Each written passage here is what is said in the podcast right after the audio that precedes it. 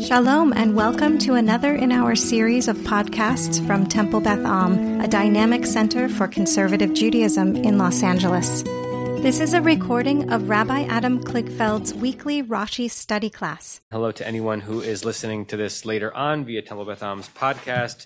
Uh, nice to be back studying with you uh, in uh, in the midst of really complicated things that are happening in our in our world in our Jewish world every day. It's nice to spend an hour a week focused just on text, just on ideas. Uh, and hopefully the heat will be turned off in this room and we can start breathing, breathing again. It is very hot in Whiteman Conference Room right now. There, is there class the next two weeks, or what's the, uh, Yeah. so Christmas week as well? What day? Yeah. Okay with me. That's- Yeah. Um. What, what day of the week is Christmas? Yeah. Monday. Yeah. Yeah. I I expect to teach the twentieth, the twenty seventh. Yeah. Excellent. Um, originally, I was going to be originally originally I was going to be away in Israel this week and next week with a Pressman trip, but obviously that got canceled. So I'm actually now uh, in town.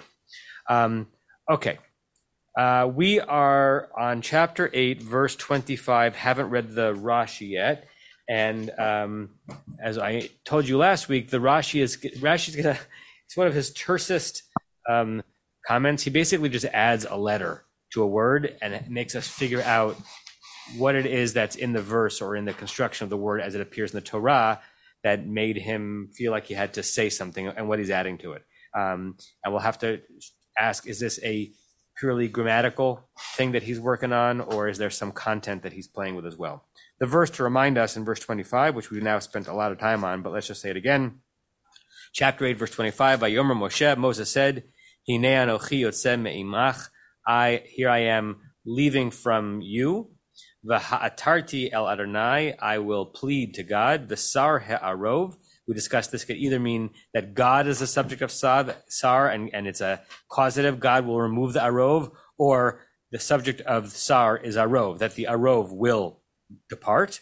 Mi paro from Pharaoh, he's now speaking to Pharaoh in the, uh, you know, the royal third person. Ume Avadab and his servants, Ume Amo and his nation, Machar, tomorrow. Rak al Yosef Paro, but Pharaoh, do not, let not Pharaoh continue, hatel.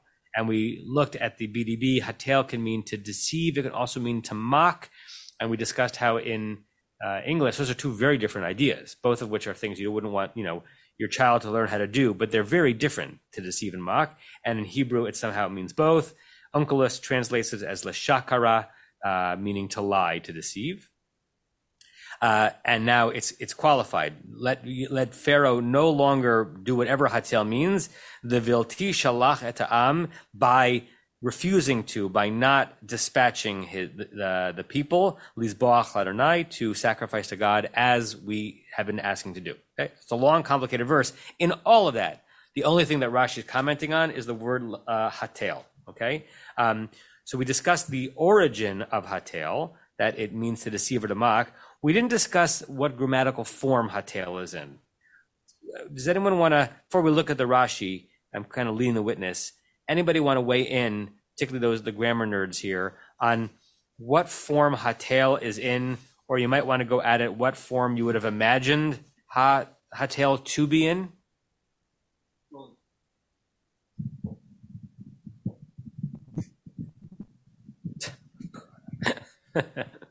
That was just it should be Joel infin- taking the time to get uh, to get the microphone. Yeah. It should be infinitive, but it looks like it's it's imperative. Good. All right. So you're on Rashi's wavelength. If you if you say this in Hebrew or English, whatever the meaning of hatel means, it should be con- in in the construct of an infinitive. Pharaoh should um, should not continue Yosef to do something. right? Whatever. Oops. What whatever um, it is that uh, it means, it's it should be an infinitive form, right? Al Yosef le. He should not continue to deceive or to mock. And it looks like imperative in the sense that if the verb is lehatel, the way you would give an imperative um, form of it to a single male person would be hatel, right? How do you say to speak in Hebrew? Lidaber. How do you tell someone to speak? Daber, right? You know, lishalem is to pay. If, it, if if you're speaking to a male, a, a single male, and you need him to pay something, say shalemli, right? So hatel looks like an imperative. It should be an infinitive. That's what Rashi is going to be uh, responsive to. Jo- um, Joanna's hand was up, but now it's down. I was going to say the same thing. We're good. Okay. So, um, Joel, since you were the first one to kind of jump into that, why don't you read the, the, the, the very long Rashi that you basically already said? Hatel kmo lehatel. Right. Okay. So Rashi says this word hatel, you know what it really should be? Lihatel, right? Meaning you're wondering why it's not an infinitive. It should be infinitive. You're wondering why, why it looks like an imperative. It's not really an imperative. And he's not really, he, he's got some backing, right? First of all, it would be no, it would make no sense for um, it to be an imperative here. And in some of the super commentaries on Rashi, it points us to other places in the Torah where what should be, be an infinitive is written without the lamed. What's fascinating to me about this is that that's normally something that Rashi does for us. Rashi usually sends us on that, on that, in that map. Like here are three other verses where this is going on, and he doesn't do it here, but some of the super commentaries do. So look, I'm going to put uh, um, Breshit 810 on the board because uh, you don't have that in front of you, just have Shmot. Um, second.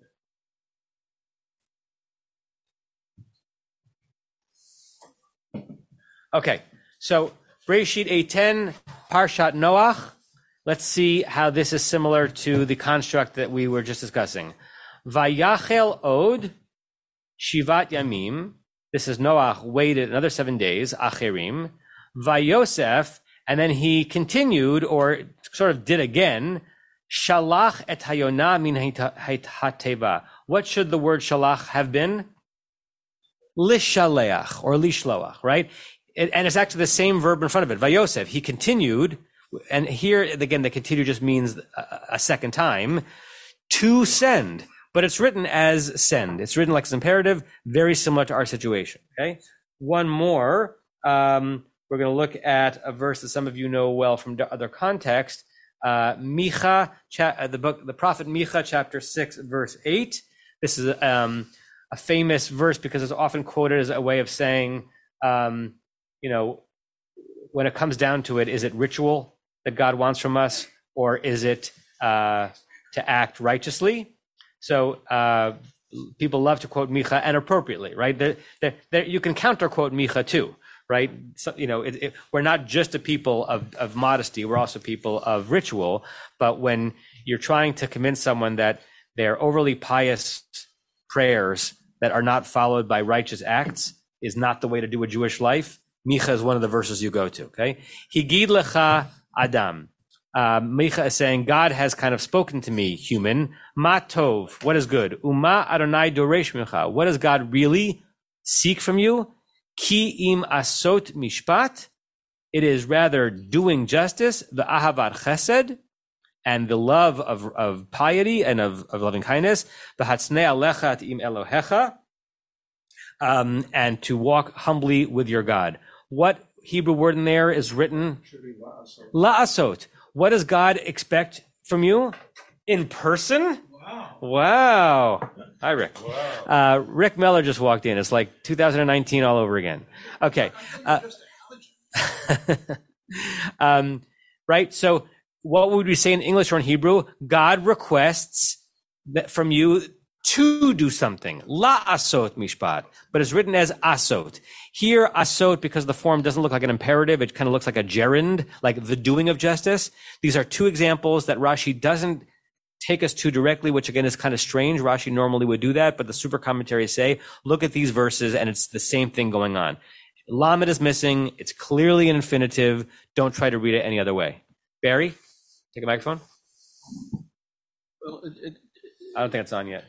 Uh, okay. Well, uh, um, one way to look at this is uh, because you mentioned lasot, so what's required is the doing of.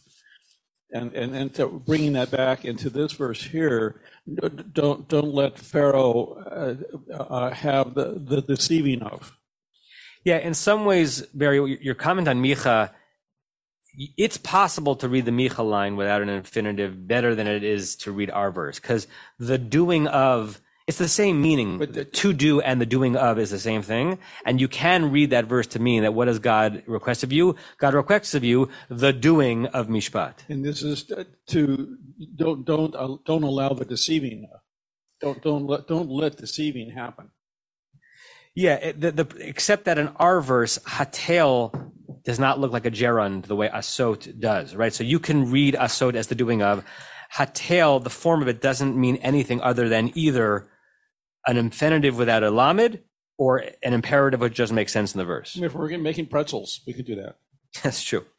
Um, okay, that's Rashi on Hatel, and the only thing he says in the verse. Any other comments on it before we go on? What do you say? What did Joel say? That, It was a re- reference to the, the fact that they were going to hightail it out of there. that they were going to hightail it? Hightail it out of there. Well, but what what did you say? What? But what was the word that you said I didn't hear? No, the is a reference. Oh, hot tail. Joe, you, I, you must not get a lot of sleep because it, it, it, takes a lot of hours in the middle of the night to come up with those puns. Hot tail, very nice.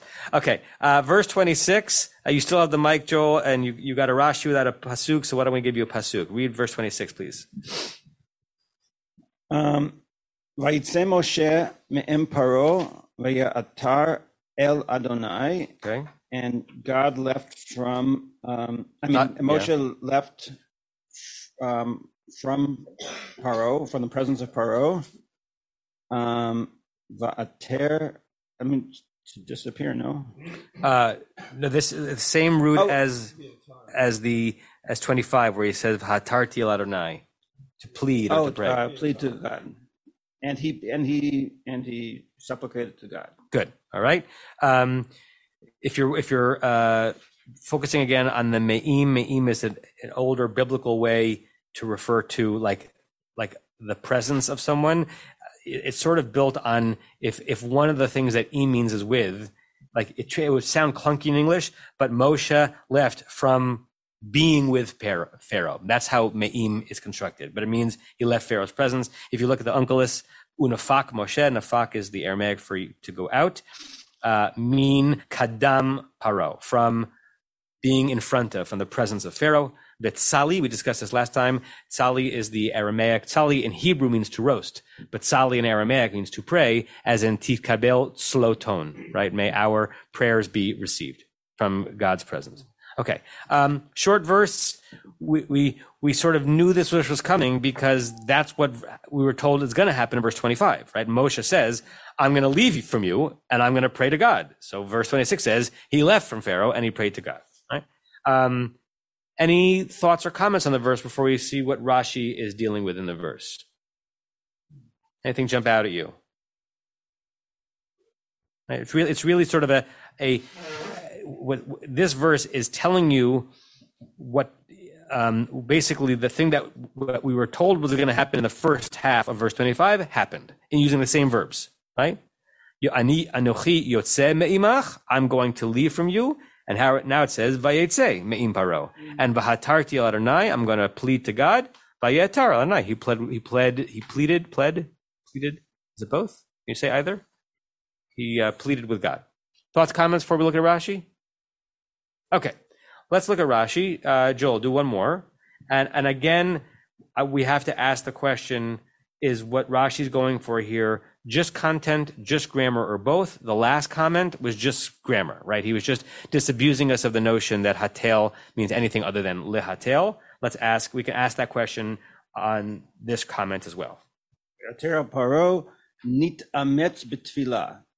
Uh, he, like he, he, he worked really hard in prayer. I think that's a good way of saying it, right? Ometz means courage or strength. Lehita mates means to like to to to summon yourself to to um to be uh, be be be strong and resolute in your prayer. So Rashi's saying that, and, and we don't know yet why he's saying this. That we our image of Vaya'itar Adonai that he prayed to God is that he kind of uh, mus- mustered himself in prayer. Okay, Let, let's let's understand Rashi's words, and then we'll try to figure out what Rashi is saying. וכן אם בא לומר ויעתיר, היה יכול לומר I put a period there. Okay. What do you think that phrase means? לכן, אם בא לומר, Who or what is the subject of the ba lomar? Moshe. No? Nope. Because Moshe is not speaking in this verse. It's it's sort of hard. You have to kind of really know Rashi well, which you all do to understand how he's saying it here. It's the writer, right? It's the it's the, the implied author of im ba lomar. It's the Holy One. It's God. It's the Torah itself. Meaning, had the Torah wanted to say Vaya'atir, now we don't know yet why Vaya'atar and Vaya'atir are so different. So again, we're going to understand Rashi's words and then figure out why, why he's saying it. Had he, the, the unnamed he who is the author, God, wanted, had, wanted to come to say Vayatir, You would have been able to. he would have been able to. Meaning, like, don't think that Vayatar is a mistake. It could have been Vayatir, right? And just if, if we play this out, the, the difference is a pa'al, simple version of a verb, and a he causative, right? So vayetar, and because it, the first root is a guttural, it's not going to look like your normal pa'al verbs, but it's pa'al. It's the simplest form of the root ayin taf resh. Leha'atir is the causative, the he the making someone else do something or an intensifying. And if you look at um, verse 25, when when Moshe says what he's going to do, v'ha'atarti, that certainly looks like uh, he's promising to do a he feel, a causative, whatever it means. He doesn't say ve. How would we say it in Pa'al? The atarti, right?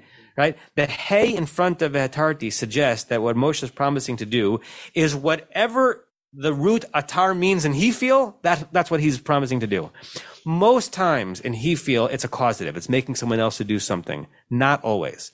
And i, can't try to think of a good example where it looks causative because it's he feel but it really means a multiplying or intensifying.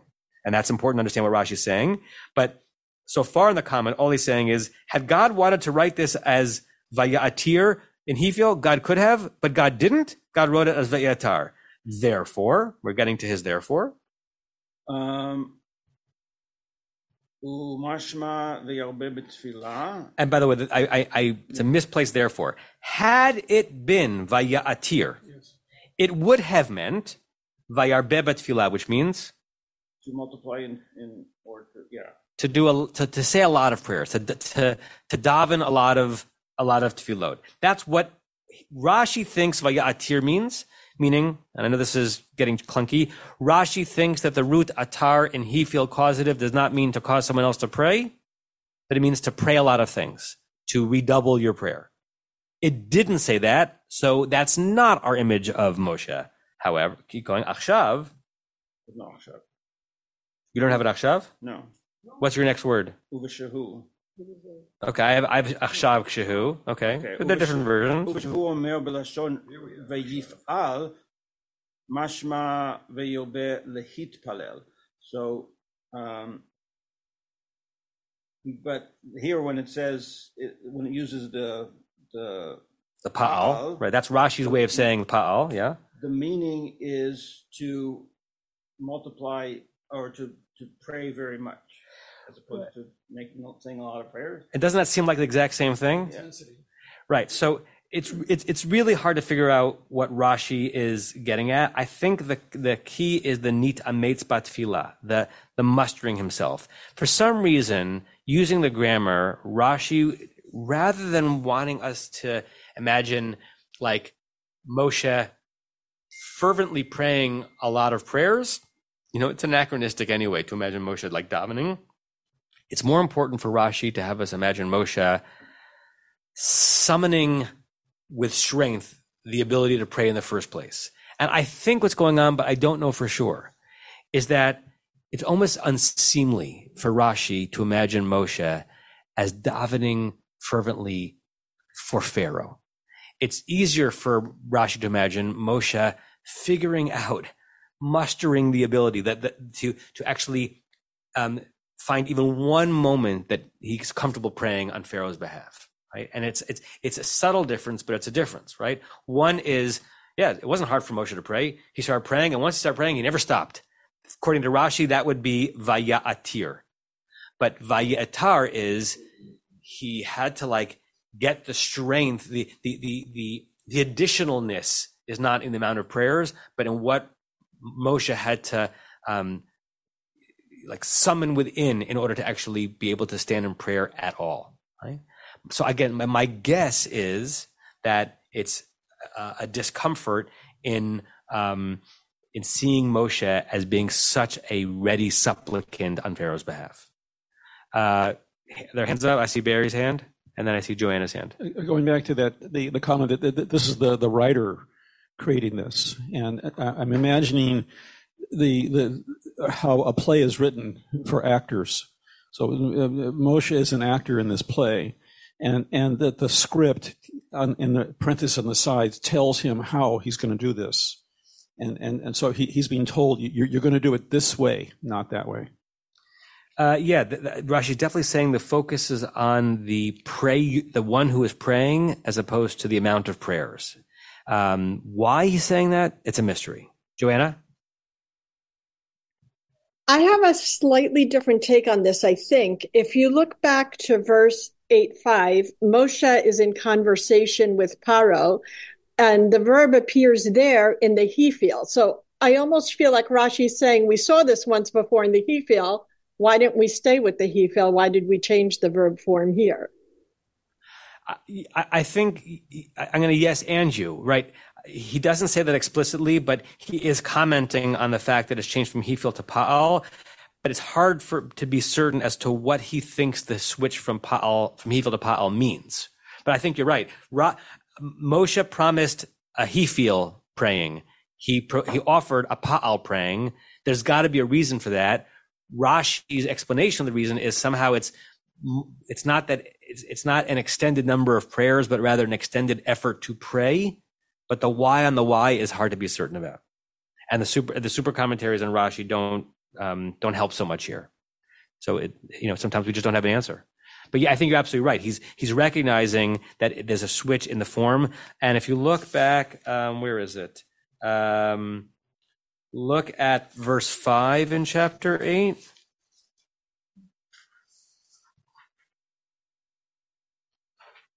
So this is um, is this frogs? Yeah, this is in in in in the end of the frog plague when Moshe's kind of toying with Pharaoh, like you you tell me exactly when you want me to remove them, and I will. So you're going to think that you're in power because you get to dictate the moment, but it's actually a reinforcement of my and God's power because you tell me 821 in the morning, that's when it's going to happen. That's how powerful I am. And look at the form of the verb. Vayomer Moshe leFaro, Moses said to Pharaoh, Hit pa'er alai, I'm allowing you to lord over me a little bit regarding lematai atir lecha, when I will plead on your behalf. What form is atir?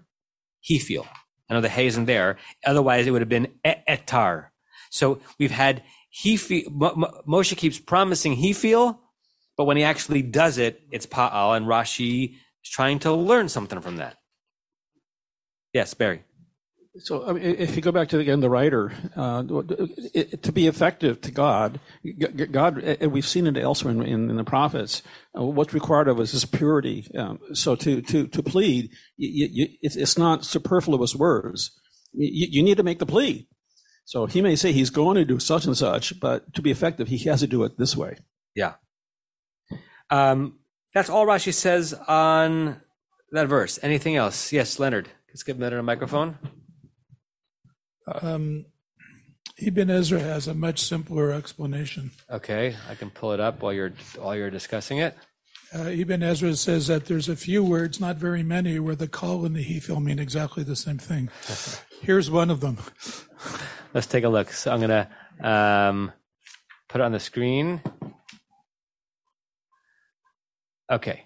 Um, can someone just go move that black bar so that we can see it there? Vayetze.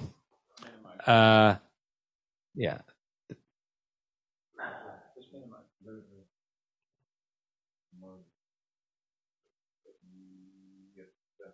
Just click that.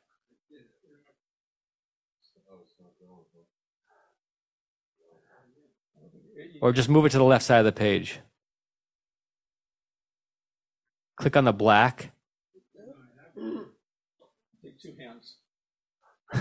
Okay, while while Elon is trying to figure that out, what Ibn Ezra and you can see most of it in the room.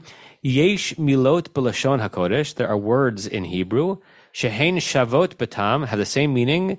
Behem mishnei binyanim, even when they are in the same binyan, the same form. Um, uh, mehakel umehachbed. Right. When, by the way, every century or so, it seems in in uh, medieval Jewish um, uh, commentary, the words they use to describe biblical grammatical terms changed. So um, for for Ibn Ezra, what we call the the pa'al, he's calling the kal. Some people learn as kal also, and what he's calling, we call the hefil, he's calling the hachbed, which is like a, an intensifier. Kamo bayetar el el So he says that the word, and he prayed to God, and I will pray to God, even though they're in different binyanim, they mean the same thing. Um, and he gives a couple other examples. Yeah. So Ibn Ezra, Ibn Ezra says nothing to see here, essentially. Okay. And, you know, Ibn Ezra might be right because Rashi, it's not that Rashi's comment seems tortured. It's that it's hard to know exactly what we're at, what, what we're supposed to draw out of it, right? Sometimes uh, cigars are cigars. All right. Um, Rick has a question. Rick, yes. Let's give Mick the microphone. Leave it here? Do I need to hold it? You need to get it pretty close to your mouth. Okay. I'm glad Tova came because I was because I was going to um, ask you about Egypt. So um, the the what we what we know about Egypt is that when you died, you had to go to each of the gods and entreat to them and pass a question, and then you could go to the next one where they measured your heart against the feather. We've talked about that. So Moses is telling Pharaoh, I'm going to do this. So his audience is Pharaoh. And what does Pharaoh want to hear?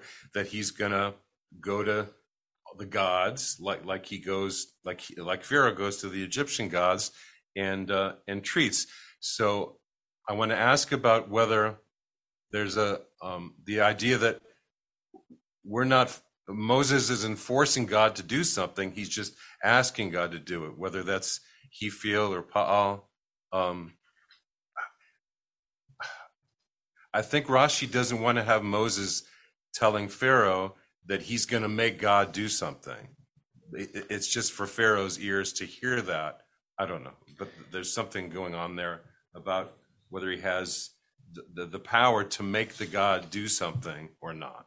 I hear you uh, in the content of what you're saying. It's hard to graph that onto the raw grammar because if atar in the Hefil is causative, it wouldn't be Moshe causing God to release or to stop. It would be Moshe causing God to pray, and that wouldn't make any sense, right? Because because the root means to entreat. So it's sort of impossible to read this as causative, because to say that "Va- va- va- uh, el Adonai, it's not that I caused God to plead, right? And that would be the only way of rendering it in the causative.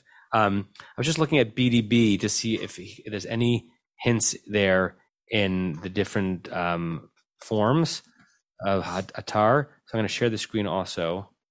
And again, if there are, if there are any hints about the things it means in different forms, it's actually drawn from our verses.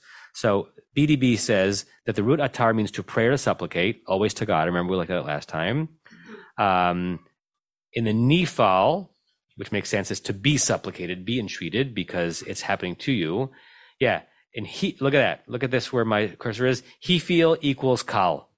He basically agrees with Ibn Ezra, right? When you, when this, vo- when this, um, verb appears in the he feel, which is normally causative, all it means is kal. Kal is another way of saying pa'al, just to make supplication.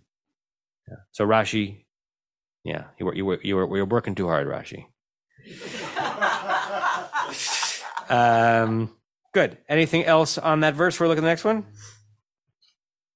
Uh, okay. Uh, Marshall, do you want to read verse 20? It's 27, I believe.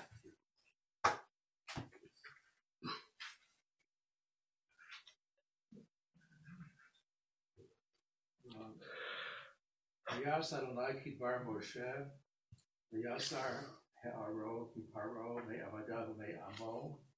v'yasar And as just a little preview, as you're translating Vayasar He'arov, it's going to be the same double possibility grammatically as two verses ago in terms of who the subject is. Go ahead. We, can, we can't hear Marshall. Oh, right. Marshall didn't have a, a microphone. Well, uh, so far, all Rashi's done is all Marshall's done is read a verse, but he did it very well. Um, so he removed the whatever this arov means. Well, first Vayas. Oh, I'm sorry. Um, God, God did according to uh, Moses, according to the word of Moses, and he removed the uh, the arov. Um, I'm not sure exactly what the word arov means here. Well, it's whatever we understand this plague to be, right? So the arov, right? They're, they're, they're, it's either the wild beasts or the insects, but whatever it is, From before- it's removed, from right? from Pharaoh and from his servants and from his people. Right. Not one of these things remained. Good.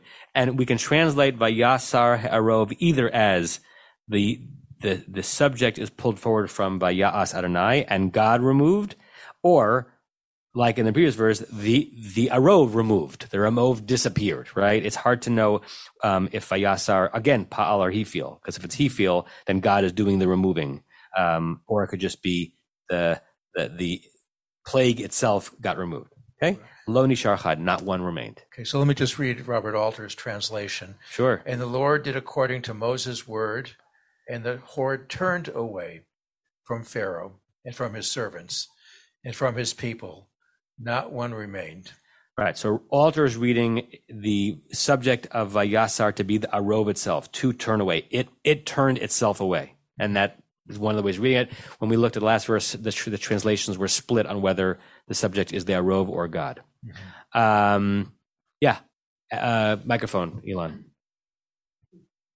You know, what strikes me as uh, something that I really like about this verse is really up until now, or as in our conversations, we've portrayed Moses as somewhat of a puppet slash agent of God. But actually, if you read this verse, it says God did what Moses said he would do. So to me, I read it as Moses cut a deal with Pharaoh and God backed him up. Hmm. Right, and it, it gives Moses more agency than in previous verses. Interesting. Yeah, because normally when someone is doing something kidvar someone else, it's it's Moshe doing something kidvar Adonai. They hear it's God doing kidvar Moshe. Nice. Uh, I don't remember offhand. Um, any other comments on the verse itself before we look at the Rashi? Barry? I want to back up a bit, uh, going back in, in, in 24, where uh, Pharaoh is asking uh, Moshe, Hitiru Ba'adi, uh, pray for me. But what's happening here is uh, Moshe is said uh, he's going to pray to God to remove the animals. There, there's no prayer for Pharaoh. And, uh, and, and so the, the animals are, are, are, are left, are, are gone, but Pharaoh doesn't get his prayer.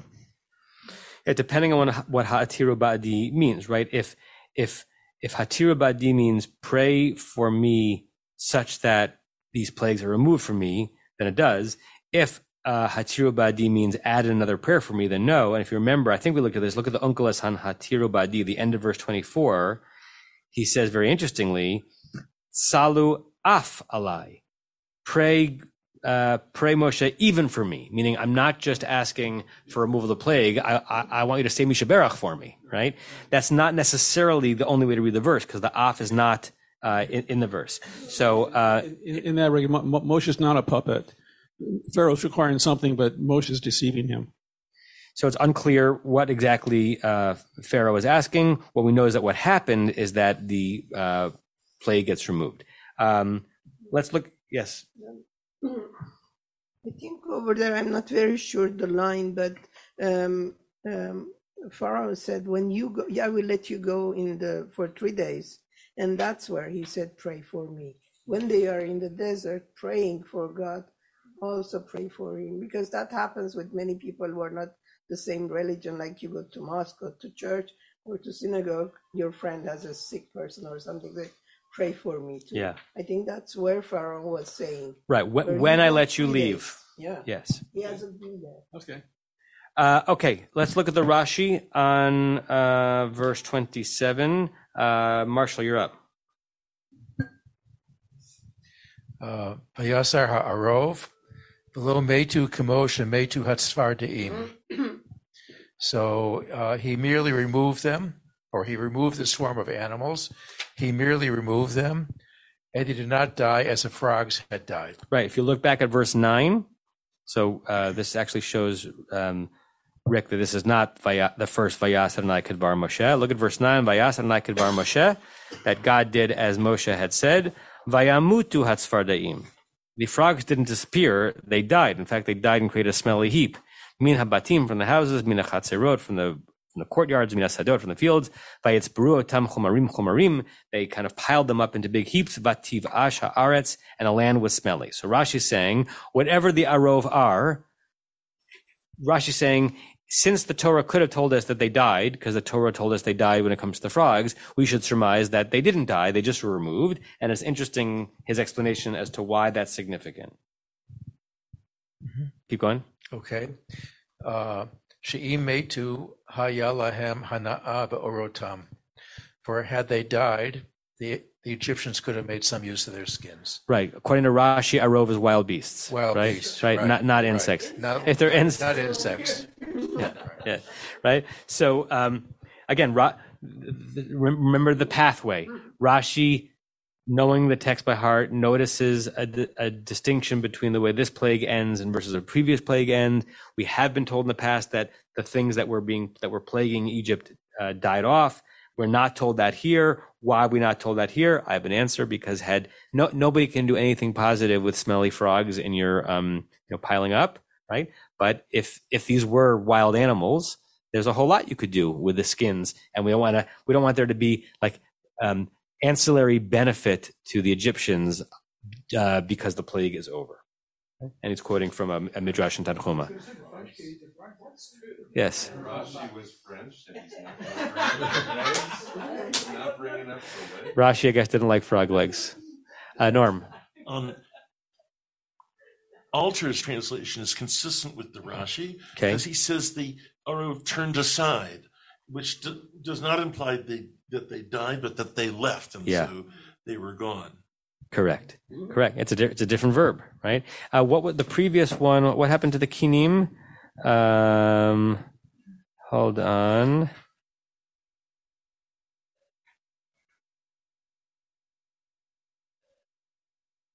How did the kinim leave? No, we got kinim. Kinim was the last one.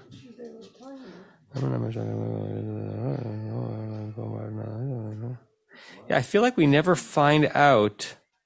Um, right, with the kinim, the uh, the Egyptian uh, magicians try to do it and are not able to, but I don't think we ever find out what happens to the kinim.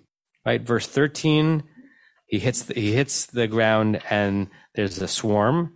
Verse fourteen, the Chartumim try below Yachol, they couldn't, which we talked about. What is it? What is it they couldn't do? They couldn't produce more lice upon their own people. Big deal.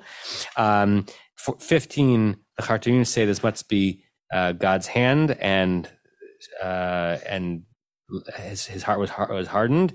And by 16, we're over, already moving towards the next plague. So it's interesting. Um, in that plague, we're not told what happens to what happens to them. They just they just disappear, they just disappear. Maybe. Okay. Anything else in verse 27? Uh, oh yes, Rebecca, and then Marshall. Just a quick thing since we were talking about frogs, I wanted to tell you that on Jeopardy last week, there was a, in the um, category of amphibians, the question was although this biblical frog is the world's largest at around 12 inches long, its tadpoles are the same size as other frogs. And- oh, Everybody should get this. What is an Egyptian frog? No.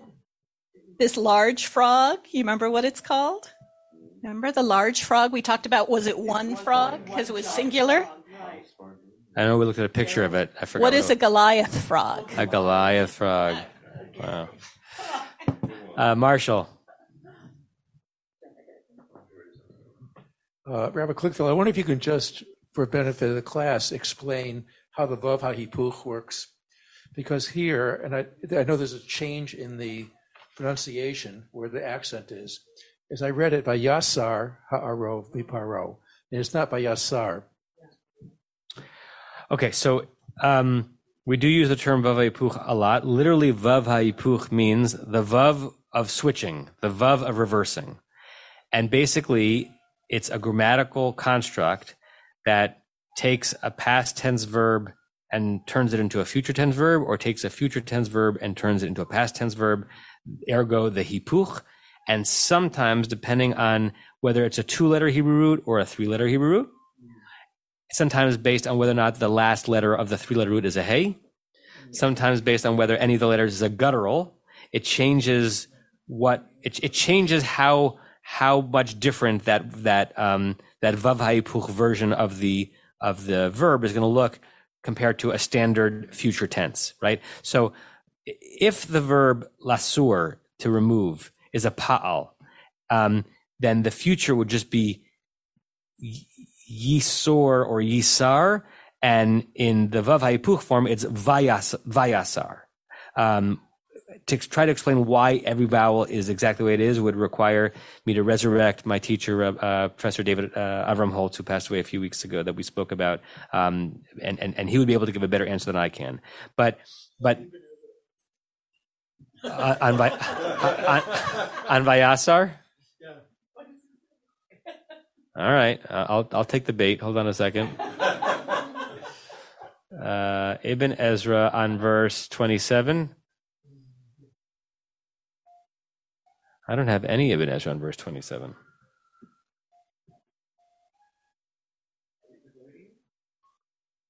Uh,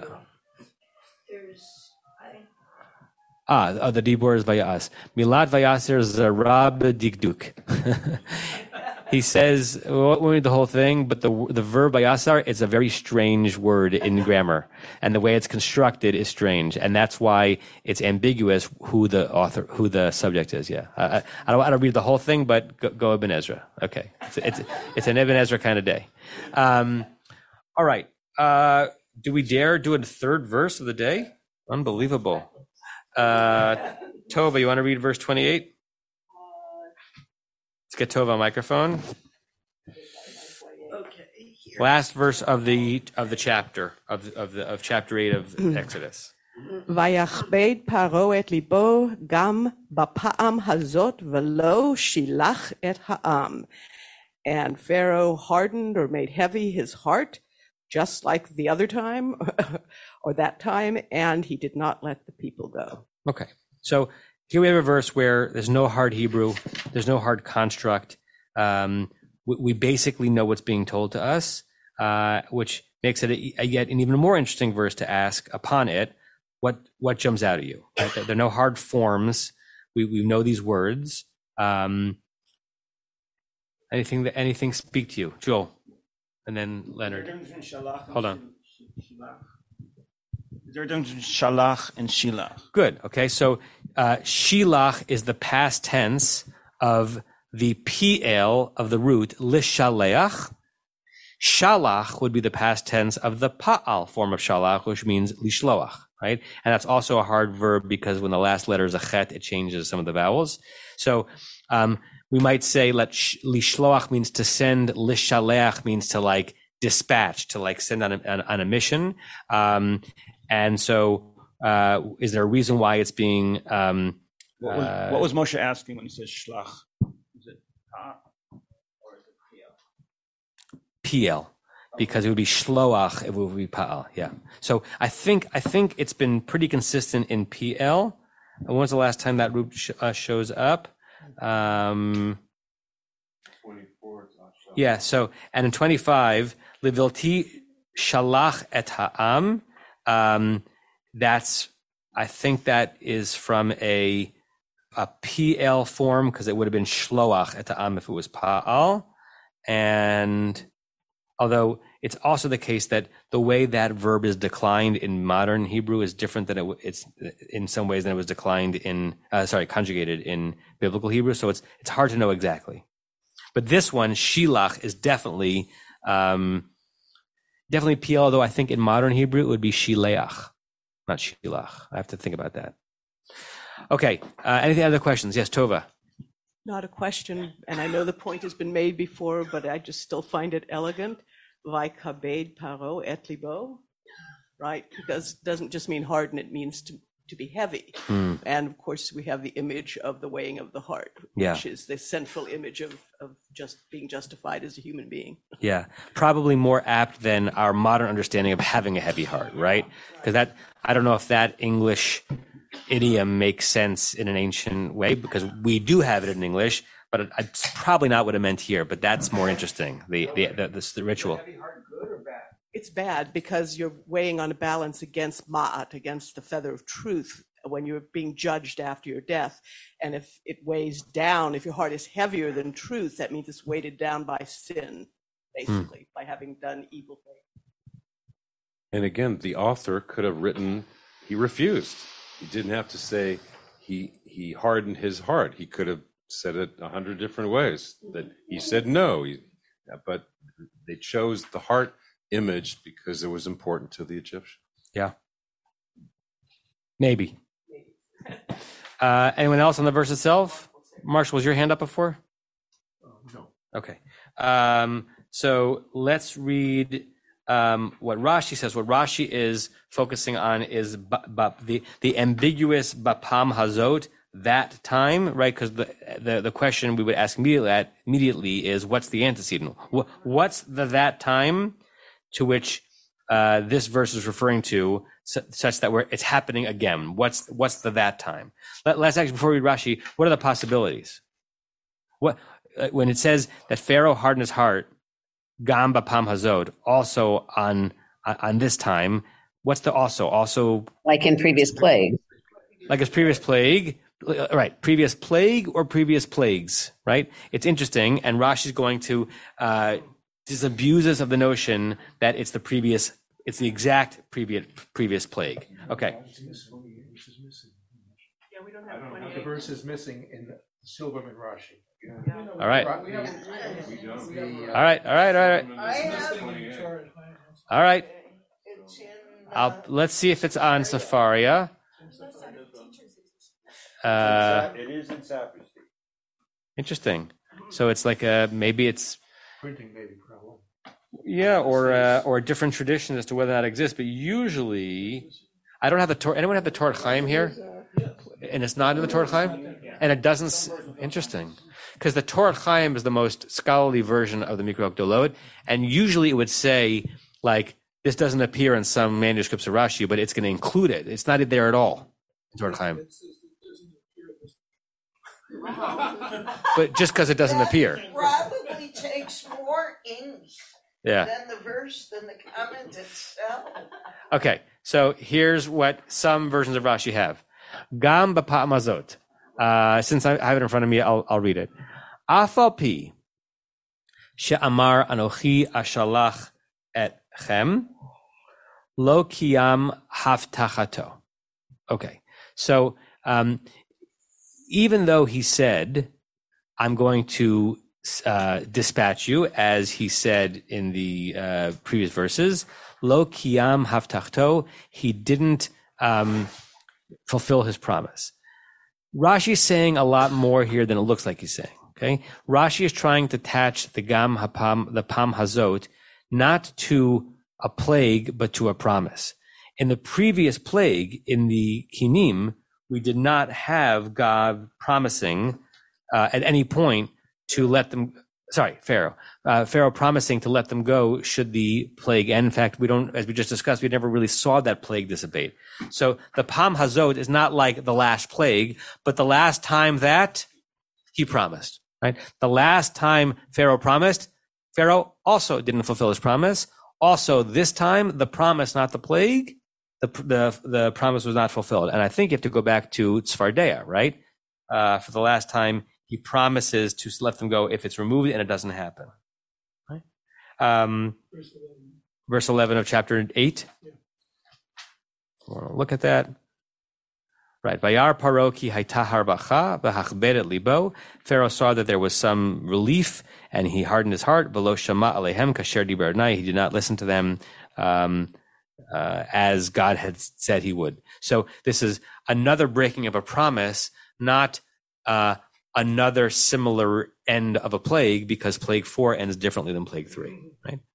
Is it earth shattering? No, but Rashi is precise and he doesn't want you to think that this is just um, connected to the previous plague because the previous plague didn't end with a broken promise. Rebecca, let's get Rebecca a microphone. Can I see the Torah Chaim while you're doing that? Yeah, I had noticed that um, that in eleven, after the frogs, Pharaoh had hardened his heart, but then after the um, the lice, the kinim, it used the word Pharaoh's heart was hardened. So almost thinking that was it God who hardened his heart, which, you know, I kind of seem to remember learning God is the one who hardened Pharaoh's heart. So his heart was hardened, but now we're back to Pharaoh hardening his heart. So who is it that's really doing the um, hardening? Yeah, and that's the it's the most important moral question of this right. all these chapters right? The is pharaoh responsible for his recalcitrance and therefore whatever he suffers he suffers because he made the decision? Or is pharaoh a puppet who's being punished for something that god is forcing him to do? And it's very hard to un, untie that knot. Hold on one second norman allen. Uh, so um, unsurprisingly the Torat Chaim, uh, which again is the, the most scholarly version academic version of this on the previous Rashi on verse 27, which we read by Yasar Ha'arov, that um, that the uh, wild beast didn't die, and because otherwise they would be able to use their skins. There's a footnote on that in this version, and the footnote says, "Bidfus rishon leta." In the first printing of Rashi, the previous Rashi, not this one, doesn't doesn't appear.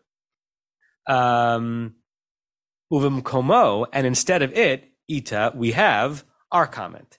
So the the the the ones who are annotating this version of Rashi are aware that both these comments exist, but they're saying in the first printing of Rashi, the one we're reading now exists and not the previous one, and yet this they've chosen to reverse it and print the one from the previous verse and not this one because their scholarship suggests that that is the most accurate rep- uh, uh, version of Rashi, but they're aware that both of them exist. So there are printed versions of Rashi or the, the earliest printing of Rashi has the Rashi we're reading now, but not the Rashi in the previous verse. Okay. Uh, there were three hands Norm, Alan, and then Marshall. To address Rebecca's question directly, um, as I recall it, sometimes it says that Pharaoh hardens his heart, sometimes it suggests God hardens Pharaoh's heart, and sometimes it simply isn't mentioned at all. Yeah. There's a wonderful comment in one of the pages of, Eitz, of the Eitz Chaim Chumash in the Drash commentary. I forgot who it's attributed to. Maybe it's unattributed, in which case it's just Harold Kushner. Um, that makes the argument that you can see a pattern that over the first couple of plagues, it's um, um, Pharaoh hardening his heart, and in the last couple of plagues, it's God hardening his heart. And the midrashic explanation is if you do something long enough, you become habituated to it, and then you are it's almost as if God is doing it for you because you can't leave that pattern, right? So, but you're responsible for having allowed yourself to be habituated to it, right? Bad behavior to get used to is very hard to undo, right? So at some point it becomes as if God is doing it to you, not that God is forcing you, but the way God created human behavior is that the 17th time you do the wrong thing, it's very hard to, to turn around. Alan and Marshall. Yeah. That, that's where I was going in terms of that word, but it's just, it surprised me because I thought that was like the first five were going to be he hardened his own heart, and the second five it's that God did. But yet we have an exception here because it appears that, on, as Rebecca was saying, that on the prior plague, it was dealing with that God hardened Pharaoh's heart. Is that? Well, I don't think we have any hardening when when when the lice are out, right? Uh, Oh yeah, verse 16, 15, Vayachazak lev paro. That right. It's it's it's not that he hardened his heart, but that his heart was hardened. It's sort of a passive hardening. Yeah. All right. Marshall. Uh, I'm always interested in looking at various translations, and here are three of them. The first is from the contemporary Torah, but Pharaoh became stubborn this time also, comma, and would not let the people go. Second one is from the uh, silver uh, Silverman. And Pharaoh hardened his heart at this time also, comma, neither would he let the people go. Okay. And then Robert Alter, and Pharaoh hardened his heart this time, comma, to, comma, to T O O, right? And he did not send off the people. Hmm. Uh, the Koren translation uh, agree, puts in the neither, like like the second one you read. Um, just share the screen. Koren is and Paro hardened his heart at this time. Also, neither would he let the people go. Uh, Everett Fox. Um, but Pharaoh made his heart heavy with stubbornness this time as well, and he did not send the people free. Uh, Kaplan, uh, any interesting ones over there, Larry? Larry's gone? Oh, okay. I don't have Kaplan in front of me. I'm sorry. What what did he say? I don't have Kaplan in front of me today. I'm sorry. Got it. Okay. Um, all right, that takes us to 9:30. So um, next week we'll start chapter nine. If you want to look ahead, you know we're we're we're we're, we're making pro- progress. We're we're you know a couple of a couple of pages away from the seventh Aliyah, but we have the end of Va'era in our sights. Um, someone asked me before the room is full. Uh, will classes not be taking place over winter break? I'm here, so I'm uh, next week the 20th, the following week 27th, the following week the third. Uh, some of you may individually be traveling, but class will be taking place. Uh, Chag Urim Sameach, Chodesh Tov, Happy Tevet. Have a good day. You have been listening to another in our series of podcasts from Temple Beth Am, a dynamic center for conservative Judaism in Los Angeles. If you enjoy these podcasts, we invite you to write a review on the Apple Podcast site or wherever you get your podcasts. For more information about Temple Beth Am Los Angeles, go to tbala.org.